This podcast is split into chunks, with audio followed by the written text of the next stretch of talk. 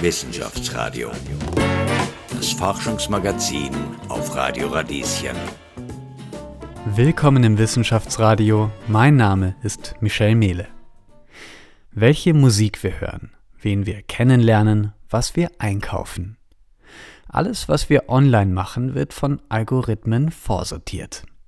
Wir vertrauen Algorithmen blind, oft ohne es zu wissen, manchmal mit einem mulmigen Bauchgefühl.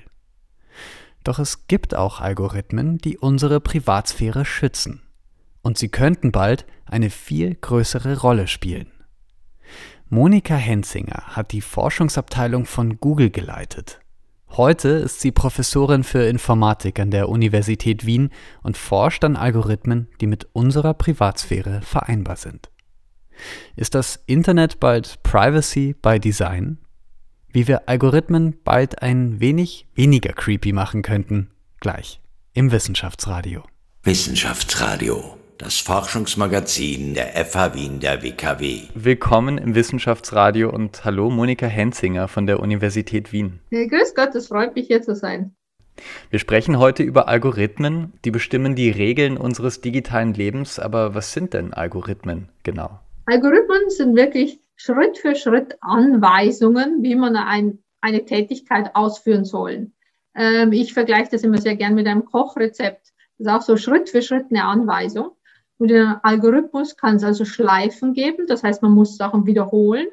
Und es kann auch If-Statements geben, das sind also Entscheidungen, wo der Algorithmus entscheidet, aha, wenn eine Variable einen gewissen Wert hat, mache ich die eine Sache und sonst mache ich eine andere Sache. Aber ansonsten sind es nur einfach Anweisungen, die wir dem Computer geben. Sie leiten die Forschungsgruppe für Theorie und Anwendung von Algorithmen an der Uni Wien. Was machen Sie da? Ja, ich äh, forsche natürlich und ich lehre. Ähm, in der Forschung ähm, geht es um eine gewisse Art von Algorithmen. Also der Begriff Algorithmen hat sich in den letzten Jahren sehr erweitert eigentlich. Ähm, bei mir geht es jetzt konkret um effizientere Algorithmen. Das heißt, wir wollen meistens schnellere Algorithmen finden. Das heißt, es kommt jemand und sagt, er möchte genau das und das berechnen. Er weiß schon genau, was er berechnen will. Und ich versuche dann eine Art und Weise zu finden, wie das schneller geht. Ähm, das ist also anders zum derzeitigen Verständnis von Algorithmen, äh, wie zum Beispiel maschinellen Lernen. Äh, es geht darum, Parameter auszuwählen und die Algorithmen benutzen dann diese Parameter, um irgendwelche Entscheidungen zu treffen.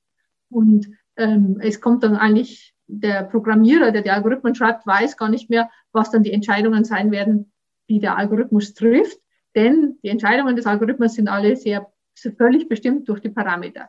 Bei uns ist das anders. Wir wissen genau, was unsere Algorithmen berechnen. Das wird uns ja vorher gesagt, was sie berechnen sollen. Wir wissen genau, wenn diese Eingabe ist, das sollte die Ausgabe sein. Oder die Ausgabe sollte in einem gewissen Bereich sein. Wir beweisen immer, dass unsere Algorithmen korrekt sind. Aber es kommt immer darauf an, die Laufzeit möglichst äh, zu minimieren. Oder auch andere. Manchmal gibt es auch andere Kriterien, wie zum Beispiel den Speicherplatz zu minimieren. Also gerade bei solchen Machine-Learned-Algorithmen sozusagen hat man ja oft das äh, mulmige Bauchgefühl, die wissen eigentlich zu viel über uns. Warum ist das so? Also wie gesagt, nochmal, das ist nicht, was ich mache. Und die wissen eigentlich nur Parameter über sie, ja. Aber äh, schon das ist ja, äh, weil dann eben Entscheidungen basierend auf diese Parameter getroffen werden, zum Beispiel welche Reklame ihnen gezeigt wird, ähm, ist das oft störend. Ja, wenn man zuerst in einem Online-Geschäft war und dann sieht man und dann doch was nicht gekauft hat und dann plötzlich sieht man immer Reklame für genau diese Artikel, die man sich da angeschaut hat, dann fühlt man sich schon überwacht. Und ich glaube, daher finden das viele Leute auch als störend. Ja. Auf der anderen Seite, wenn wir noch kurz dabei bleiben, verlassen sich Menschen vielleicht auch sehr gern auf diese Algorithmen. Ähm, beim Arbeitsmarktservice in Österreich, da werden Frauen vom Algorithmus diskriminiert. Bei US-Gerichten sind es People of Color. Wie kann das eigentlich passieren? Das liegt völlig an den Daten. Also der Programmierer, der den Algorithmus schreibt, der schreibt zuerst einen Meta-Algorithmus, der die Parameter basierend auf den Datenparameter berechnet. Und dann gibt es einen zweiten Meta-Algorithmus, und das ist das, was wir normalerweise als Algorithmus bezeichnen, der benutzt die Parameter und trifft dann Entscheidungen. So, und wenn jetzt die Daten gewisse Vorurteile haben, dann wird es in den Parametern reflektiert und dann werden die Entscheidungen, die getroffen werden, basierend auf diesen Parametern, diese Vorurteile haben. Und manchmal auch andere, völlig unerwartete Vorurteile. Und deshalb gibt es jetzt eine neue Richtung in der Algorithmenforschung, im maschinellen Lernen, die genau versuchen, ähm, die faire Algorithmen zu entwickeln. Ähm, faire Algorithmen ist auch etwas, das ich jetzt auch angefangen habe, mir anzuschauen. Denn auch für diese Art von Algorithmen, die ich bisher berechnet habe, kann man ja sagen, okay, wir berechnen jetzt ein anderes Kriterium. Wir maximieren jetzt nicht irgendeine Zahl, denken Sie Gewinn oder so, sondern wir versuchen jetzt ähm, den Schaden für jeden möglichst zu minimieren. Anstatt dass eine Person jetzt den maximalen Gewinn kriegen soll, sollte keiner einen großen Schaden haben. Also man kann praktisch die Zielfunktion, die wir haben für unsere Algorithmen, ändern, sodass sie fair sind. Ähm, das ist jetzt bei unserer Art von Optimierungsalgorithmen. Aber im maschinellen Lernen kann man eben versuchen, Techniken einzubauen, die äh, testen, wo der Algorithmus selber testet, gibt es irgendwelche Vorurteile und falls ja, ähm, versucht er dafür zu kompensieren. Das Problem ist da allerdings, dass es sehr viele verschiedene Arten von Unfairness gibt, ja, und äh, es schwierig ist im Vorhinein, bevor man die Daten hat, über alle solche nachzudenken. Und manchmal ist es auch so, man kann gar nicht alle gleichzeitig erfüllen. Also wenn man manche Vorurteile entfernt, dann äh, schadet man zum Beispiel der Zielfunktion stark oder da muss man gewisse andere Vorurteile einbauen. Also es ist immer äh, schwierig, man kann nicht immer alles erreichen. Also optimale Lösung plus keine Vorurteile. Also das ist im Prozess, ähm, so wie allgemein Fairness und Gerechtigkeit auch. Ähm, Sie haben kürzlich die Zusage für einen Advance Grant des European Research Council zugesprochen bekommen. Herzlichen Glückwunsch, ähm, Ihr zweiter. Dankeschön. Ja, die nächsten Jahre werden Sie sich, ähm, ja, werden Sie an Algorithmen forschen, die Privatsphäre schützen. Wie geht das? Ja, da gibt es äh, so ein Konzept, das heißt Differential Privacy, das man eben schön mathematisch hinschreibt, schreiben kann. Äh, das wurde entwickelt so in den letzten zehn Jahren. Äh, die Idee dahinter ist, dass man Statistiken über gewisse Datenmengen ausgeben muss, aber man soll jetzt nicht Informationen dadurch preisgeben, ob eine einzelne Person mit drin war oder nicht. Also stellen Sie sich vor, Sie haben eine Bevölkerung und Sie wollen die Durchschnittsgröße der Bevölkerung ausgeben. Ja? Jetzt, wenn die Bevölkerung ein paar Millionen ist, ob dann eine Person drin war oder nicht, wird die Durchschnittsgröße nicht äh, beeinflussen. Aber wenn Sie jetzt eine Schulklasse haben, also nur noch, sagen wir mal, 30 Leute ob der jetzt ein zwei Meter Mann drin war oder nicht, kann die Durchschnittsgröße beeinflussen. Ja? Und jetzt wollen Sie aber äh, garantieren, dass für keine einzelne Person es nachteilig ist, ob er drin war oder nicht. Das heißt, der, der die Lösung anschaut, die Ausgabe des Algorithmus anschaut, soll keinen Unterschied feststellen können, ob jetzt der eine einzelne Person drin war oder nicht. Und wie Sie das machen, ist, Sie addieren einen kleinen Fehler drauf. Okay, und das Ziel der ganzen Forschung da ist, diese Fehler möglichst gering zu halten. Also Sie addieren einen kleinen Fehler drauf, äh, sodass dann derjenige, der die Lösung anschaut, ähm, nicht mehr schlussfolgern kann, ob jetzt eine einzelne Person dabei war oder nicht. Und jetzt wollen wir das auf kompliziertere Sachen anwenden. Also bisher haben es die Leute schon angewendet, nur auf so, so einfache Statistiken. Jetzt wollen wir es anwenden auf äh, Informationen, die miteinander verbunden sind, eben Netzwerke oder Graphen, wo die Leute miteinander zu tun haben, äh, wo, die, wo die Daten miteinander verbunden sind.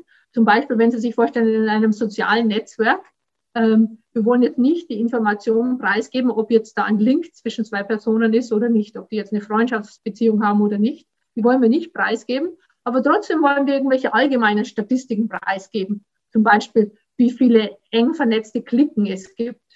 Ja, Cluster im Graphen. Ja, wie viele gibt es da im Netzwerk? Ähm, solche Informationen wollen wir äh, preisgeben und äh, wir wollen es aber auf so eine Art und Weise preisgeben, dass der Benutzer nicht schlussfolgern kann, ob es jetzt irgendeine gewisse einzelne Kante gab oder nicht. Und äh, da wiederum mit gewissen Fehlern, die wir drauf addieren, können, äh, schaffen wir das. Und dann wollen wir jetzt noch weitergehen. Also jetzt schauen wir uns vernetzte Daten an. Bisher haben Sie sich also nicht vernetzte Daten angeschaut, nur einzelne Zahlen. Jetzt schauen wir uns vernetzte Daten an. Und dann eben noch zusätzlich wollen wir auch dynamische Daten anschauen. Also ob es jetzt diese, diesen Link zwischen zwei Leuten gibt oder nicht, der kann sich jetzt verändern. Und der, daher kann der Benutzer vom Algorithmus kann jetzt vermehrt Fragen stellen. Also der kann eine Frage stellen, dann verehrt, verändert sich der Graph, dann fragt er wieder. Und obwohl er oft fragen kann, äh, soll er noch immer nicht in der Lage sein, herauszufinden, ob es jetzt eine bestimmte Kante gab oder nicht.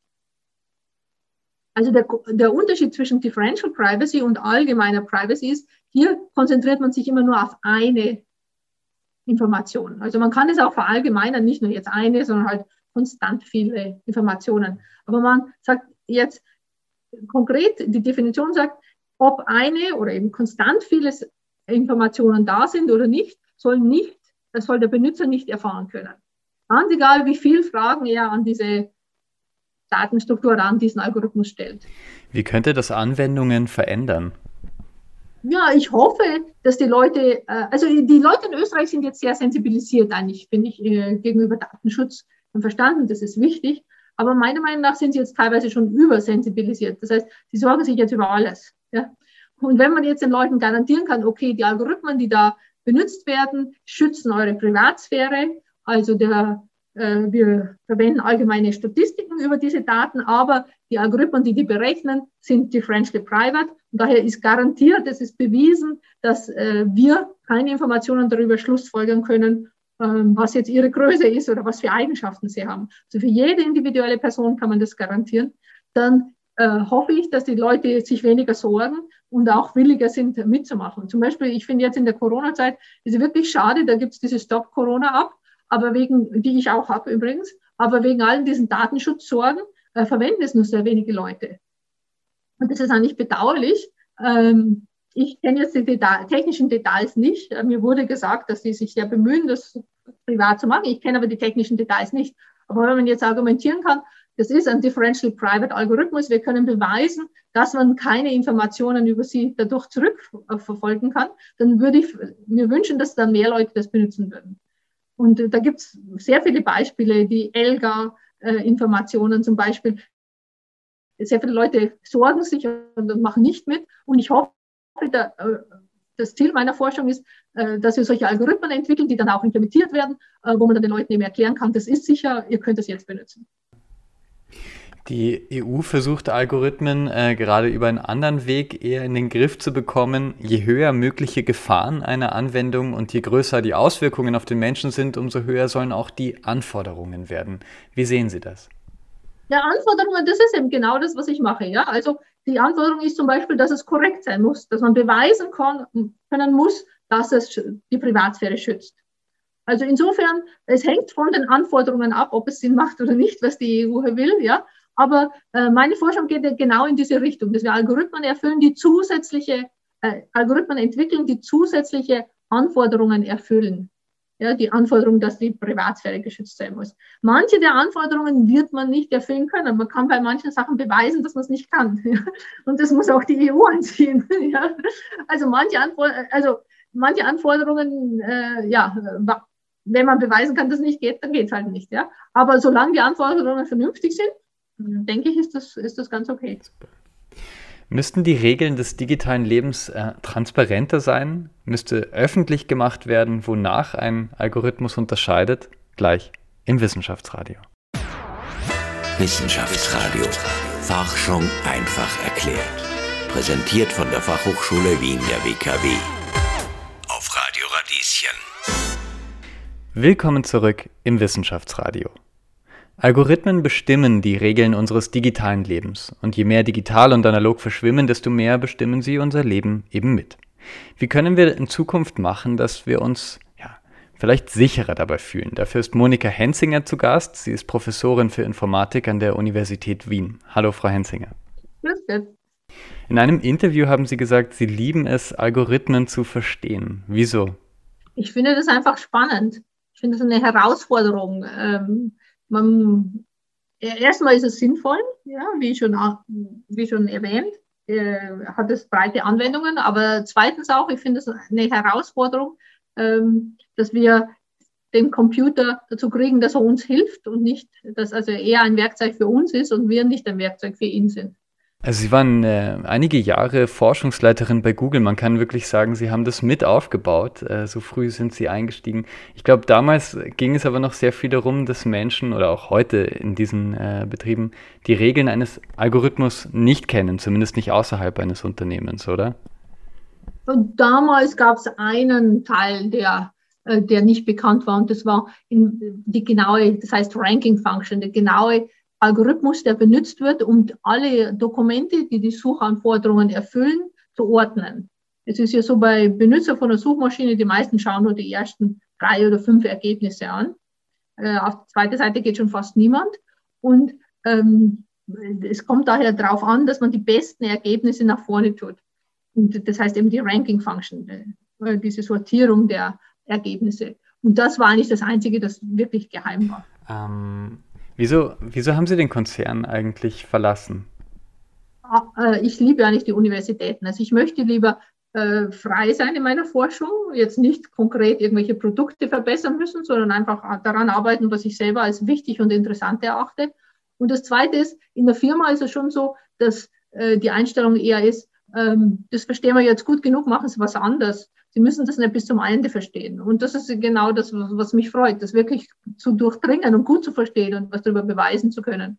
Und das ist natürlich nicht, was eine Firma interessiert. Eine Firma interessieren Produkte, nicht irgendwelche wissenschaftlichen Veröffentlichungen. Also daher war es eigentlich nur logisch, dass ich wieder zurück an die Universität gehe.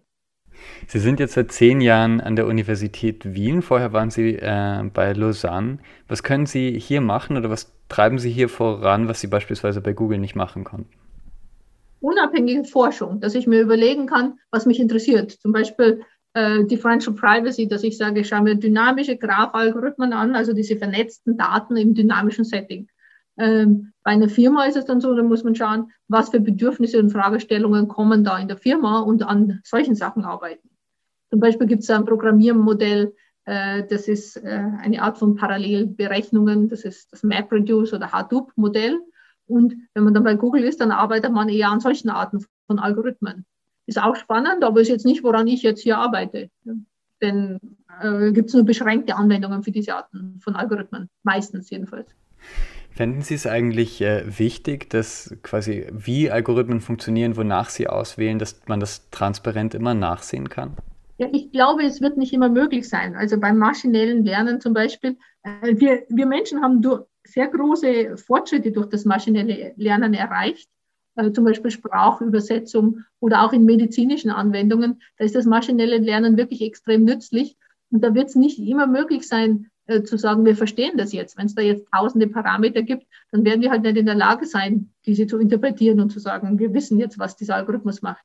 Also ich denke, man sollte die Vor- und die Nachteile äh, abwägen. Und je nachdem, äh, wo die Vor- und die Nachteile größer sind, äh, dann sagen, hier ist es erlaubt, hier brauchen wir die Algorithmen nicht verstehen. Oder hier sind die möglichen Nachteile so groß, dass wir hier unbedingt verstehen müssen, wie der Algorithmus sich enthält, verhält. Also in der Vergangenheit, wo der Programmierer selber die ganzen If-Statements reingeschrieben hat, da wusste man ganz genau, was der Algorithmus macht. Aber heutzutage, diese neuronalen Netzwerke, zum Beispiel Maschinenlernen, lernen so kompliziert, dass man einfach nur Parameter aus irgendeinen großen Pfeil reinlädt, tausende von Parameters, und auf denen die Entscheidungen trifft. Und, äh, das kann natürlich kein Mensch mehr verstehen. Da gibt es viele, zu viel zu viele Kombinationen von äh, Parameterwerten, äh, dass wir uns das gar nicht mehr vorstellen können oder geschweige denn interpretieren. Also, aber im Allgemeinen, um auf Ihre Frage zurückzukommen, äh, wenn die Vorteile groß genug sind, wie zum Beispiel im medizinischen Bereich, dann denke ich, dass es nicht nötig ist, dass äh, man jetzt versteht genau, was der Algorithmus macht. Ähm, wenn aber die Nachteile äh, sehr groß sein können, wie zum Beispiel durch Diskriminierung, dann finde ich, ist es schon nützlich zu sagen, dass der Algorithmus gewisse Bedingungen erfüllen muss.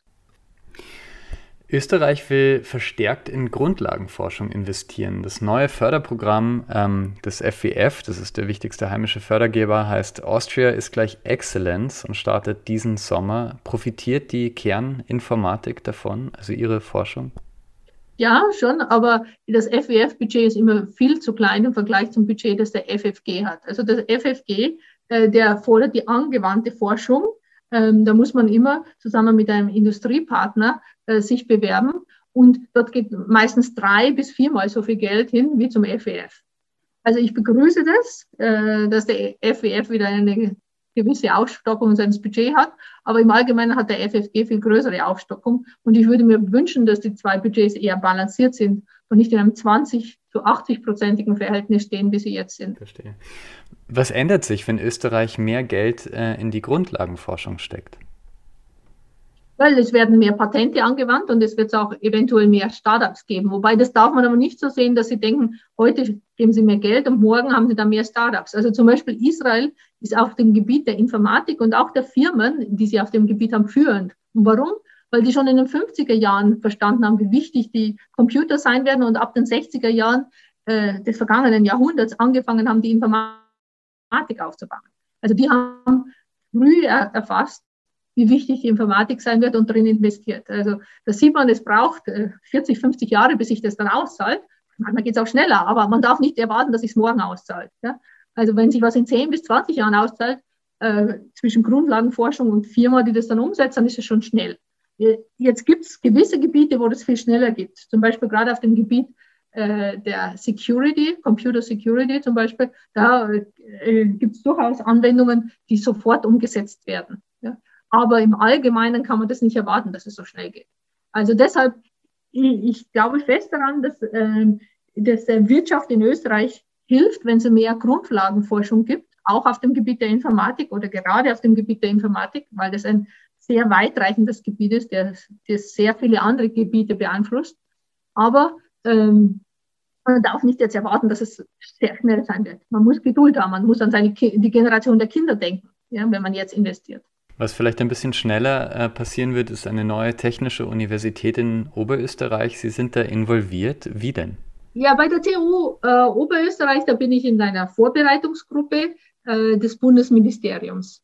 Das ist eine von drei Gruppen, die da beteiligt wird, um beteiligt ist, um diese Universität äh, zu entwickeln.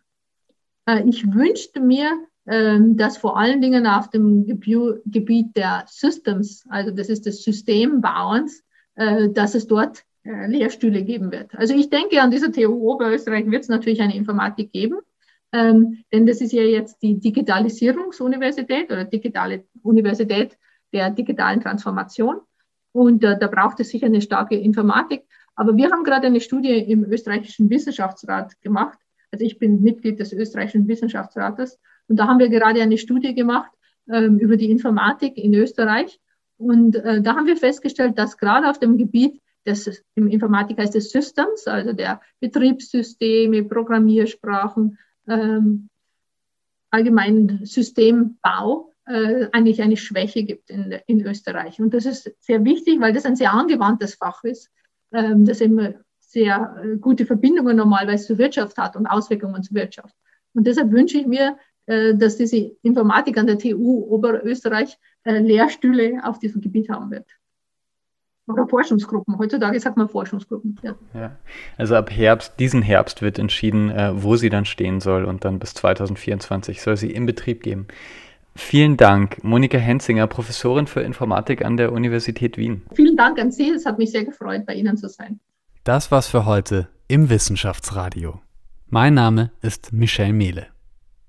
Wir haben über Algorithmen gesprochen und wie sie in Zukunft mit unserer Privatsphäre vereinbar sein könnten. Mein Gast war die Forscherin Monika Henzinger von der Universität Wien. Euch hat die Sendung gefallen? Dann schickt uns ein Like in den Social Media oder abonniert unseren Podcast auf Radio Radieschen. Wir hören uns kommenden Dienstag wieder von 10 bis 11 im Wissenschaftsradio. Wissenschaftsradio, das Forschungsmagazin. Jeden Dienstag von 10 bis 11. Alle Infos unter radio-radieschen.at.